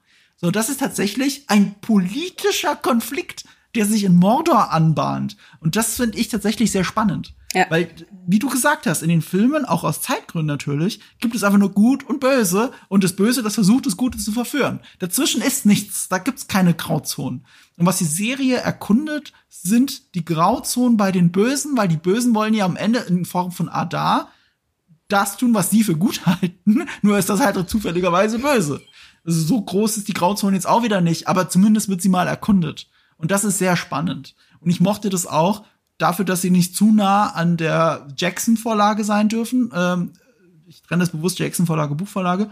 Sie dürfen nicht zu nah an Jackson sein, dass die Orks eben das andere Design, auch das auch dem Tageslicht angepasst ist und so weiter. Das sind alles coole Ideen. Mhm. Oder der Moment, dass der Schicksalsberg ausbricht. Das ist ja mit Abstand wahrscheinlich der stärkste Moment in der ganzen Serie, also für mich zumindest. Aufregender, also was Aufregung angeht. Die Charaktermomente sind am Ende vielleicht doch stärker, gerade Durin Elrond.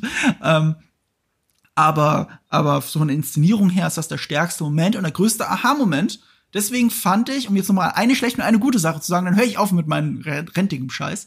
Ähm, deswegen fand ich das so albern, als in der letzten Folge vor diesem Finale eben vor, wie hieß die Folge nochmal, The Eye, ähm, dass, die, dass du Adar da hast mit den Orks. Sie sind in Mordor und sie überlegen, wie sie das Land nennen sollen. Und dann geht die Kamera halt hoch und zeigt den Mount Doom, den Schicksalsberg. Und dann mhm. denke ich so, geil, das ist genau hier, mal Schluss, gutes Ende der Folge.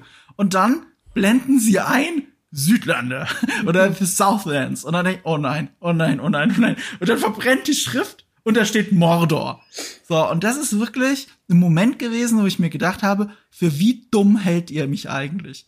Ja. Ihr habt doch gerade eine Folge davor, eine erzählte Stunde davor, habt ihr mir so geil erzählt, dass wir die ganze Zeit in Mordor waren. Ich hab's zwar geahnt, aber ihr habt das so geil erzählt. Das ist Mordor. Boom.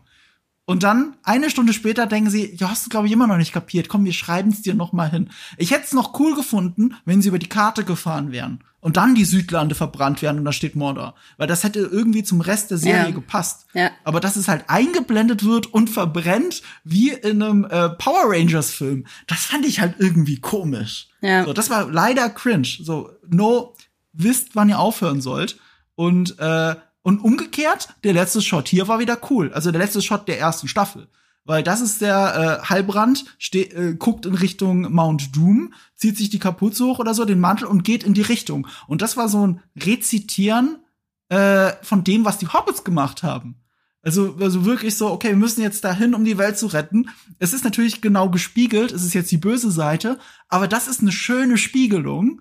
Und dann kommen die Credits rein und dann kommt ein Song, was ja vorher auch so nie passiert ist, im Peter Jackson-Stil, sag ich mal, so wie er es bei den Filmen gemacht hätte. Und das ist durchaus ein sehr magischer Moment. Das finde ich wirklich cool. Nur um diese zwei Kontraste innerhalb dieser zwei Folgen aufzuzeigen. Ein Ende, das mich für dumm, mich für dumm verkauft und ein Ende, das sich traut, wie Jackson zu sein und es auch gut macht. Beides toll. Also beides besonders. Nicht beides toll. Aber ich glaube, du wolltest auch was dazu sagen. Oder gibst du mir recht? Gib mir recht. ich geb dir, das mit Border ist dumm. Ich gebe dir recht. Das mit der Schrift, ich hab's, ich fand's auch total. Ugh. Ich, ich habe halt noch kurz irgendwie gedacht, so ja, okay, ihr schreibt es ja immer irgendwie hin. Ne? Also diese Schriften, die gibt's ja die ganze Zeit.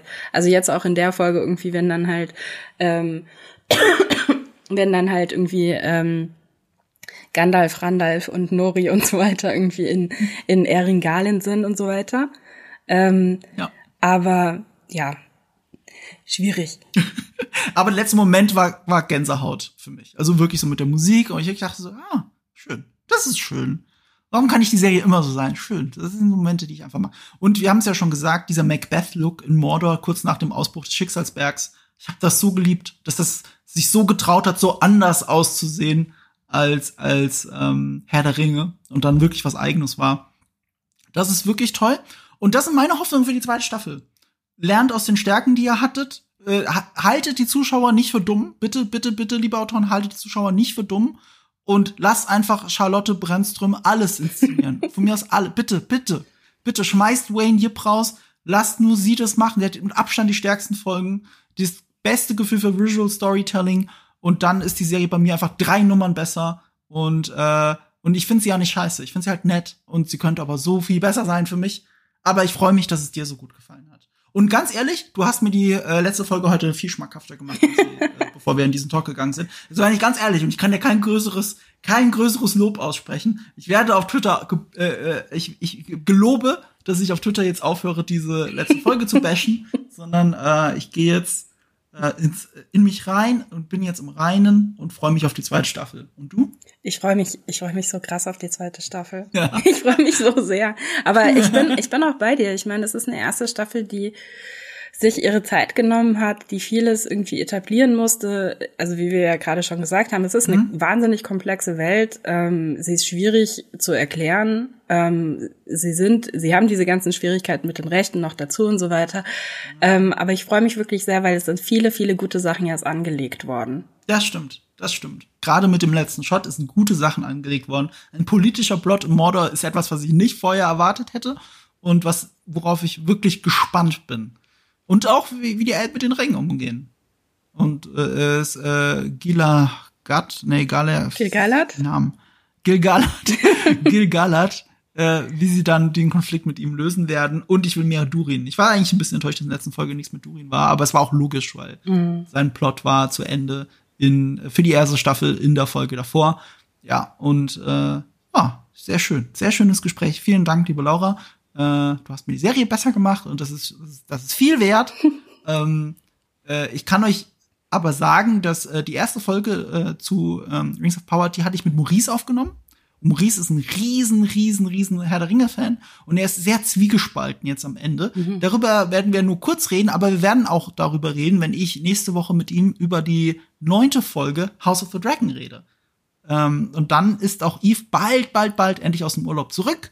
Und äh, was er aber zu der Serie dachte, so könnt ihr euch ja denken. Deswegen bin ich froh, dass du hier warst. Vielen Dank nochmal. Laura, wer noch mehr von deinen besonderen Meinungen hören will, wo kann er das nochmal tun? Also wir haben diesen Podcast, der da heißt Die Quadrataugen, wo Marco auch öfters mal zu Gast ist. Ähm, und ja. dann gibt es einen YouTube-Kanal, der da heißt äh, GigaTV Mac, wo ich manchmal ähm, Videotexte schreibe und ganz, ganz manchmal auch in YouTube-Talks zu sehen bin. Ja, und du hast, ich muss überlegen, ich weiß, dass du es geschrieben hast, ich weiß nicht, ob du es auch gehostet hast, das Video über die Magie in Herr der Ringe, also wirklich über, warum es so magisch ist, warum es so gut gemacht ist. Das hast du, du hast einen Text geschrieben, Ich habe den Text geschrieben, ja. Ähm, nee, ich hoste, ich habe, ich glaube, ich habe mal drei Videos gehostet oder so, als Fabian krank war oder ja. im Urlaub war. Aber äh, normalerweise bin ich gar nicht vor der Kamera. Ja, aber das war dein Text. Das war mein Text, genau. Also ich schreibe, ich schreibe Texte. War ein sehr ja. schöner Text. Mhm und äh, und leitest das Projekt. Das muss man an der Stelle sagen. Ich will dich äh, nicht hier nur auf Texte beschränken. Das ist dein, das ist das Kind, auf das du aufpasst. Äh, Giga TV Mac. Ähm, und deswegen guck das gerne, guck da gerne mal rein. Gibt einfach ein Herr der Ringe Giga TV Mac und dann äh, lauscht den geschriebenen Worten von Laura, auch wenn Fabian sie vorliest. Und das Herr der Ringe Video lohnt sich sehr. Das ist ein sehr schönes Video äh, und deswegen sehr ergänzend hierzu. Und äh, ja, wenn ihr das alles nicht verpassen wollt, dann äh, müsst ihr natürlich GigaTV Mac abonnieren. Ich kenne keinen anderen Weg. Das gleiche gilt für diesen Podcast, das gleiche gilt für die Quadrataugen, den ihr auch überall findet, wo ihr Podcasts findet. Wenn ihr das toll findet, bewertet es gerne, gebt einen Daumen hoch. Und ich habe leider keine gute Verabschiedung. Ich habe da nichts vorbereitet. Hast, hast du irgendeine Idee für, für eine gute Verabschiedung? Vielleicht ein Herr der Ringe-Zitat? Ich bin noch so schlecht in sowas. Warum fragst du mich das? ich hätte dich vorher fragen sollen. Ich habe mir das sogar vorgenommen. Ich wollte dich im Vorgespräch noch fragen, ob du eine Idee für eine Verabschiedung hast. Und wie so oft vergesse ich das aber und stoße am Ende de, der, der Stichpunkte auf dieses Verabschiedung, Doppelpunkt und dann Punkt, Punkt, Punkt. Ich stoße dann auf diese Stelle, die ich mir nicht richtig markiere, dass ich etwas hätte vorbereiten sollen. Ähm, hm. weißt du was? Erzähl doch eine Anekdote aus deinem Herr der Ringe Bekanntenkreis. So, du kennst doch die ganzen Leute. Du warst lang genug in Neuseeland. Erzähl mir eine schöne Anekdote. Uns. Okay. Ähm, auch da. so, Marke, soll jetzt, erzähl jetzt eine gute Anekdote. Ähm, Sei lustig, erzähl mir Ja, jetzt sofort. äh, okay. Was ich ganz toll fand, ist, dass die Szene, wo die Hobbits sich vor den Nazgul verstecken, ähm, unter diesem Baum, erinnerst du dich daran? Ja. Das ja, war ein Baum, der stand wirklich nur ein paar Meter hinter dem Haus, wo ich in Wellington gelebt habe, direkt im Townbelt ähm, auf dem Mount Victoria in Wellington. Wie geil! Die haben sich das super einfach gemacht. Die haben einfach direkt in dem Stadtwald in Wellington gedreht, wo sie keine Anfahrtswege hatten, wo man hinlaufen konnte mit der Kamera quasi. Ähm, genau. Und äh, ich, ich bin da ganz oft auch hingelaufen und habe gedacht, so ja, diesen, diesen Weg, also auch dieser Weg, weißt du, wo dann, ähm, wo Frodo dann irgendwie ähm, das erste Mal irgendwie, also wo er den Schrei von den Nazgul hört, das ist mhm. alles im Townbelt. Ach, wie geil. Mhm. Aber jetzt die wichtigste Frage. Hast du ein Foto da gemacht? Also wenn du schon bei dem Baum bist, hast du ein Foto Ich habe Fotos, da ja. Hinter, da drunter gekrabbelt und dann so, ah, die Nazgul finden mich. Hast du das gemacht? Ich habe das nicht so gemacht, weil sie ähm, auch noch was dazu gebaut haben. Also der Baum ja. sieht so gar nicht aus. Also sie haben noch zusätzliche Wurzeln dahin gebaut. Ja, okay. Ja. Aber doch nicht so perfekt. Nee. Aber ist schön. Schön. Gut. Das sind die, das sind die heißen News aus, aus Neuseeland. Sehr schön. Gut, dann Dankeschön dafür. Wenn ihr sonst nicht wisst, wie so ein Podcast enden soll, if in doubt, always follow your nose.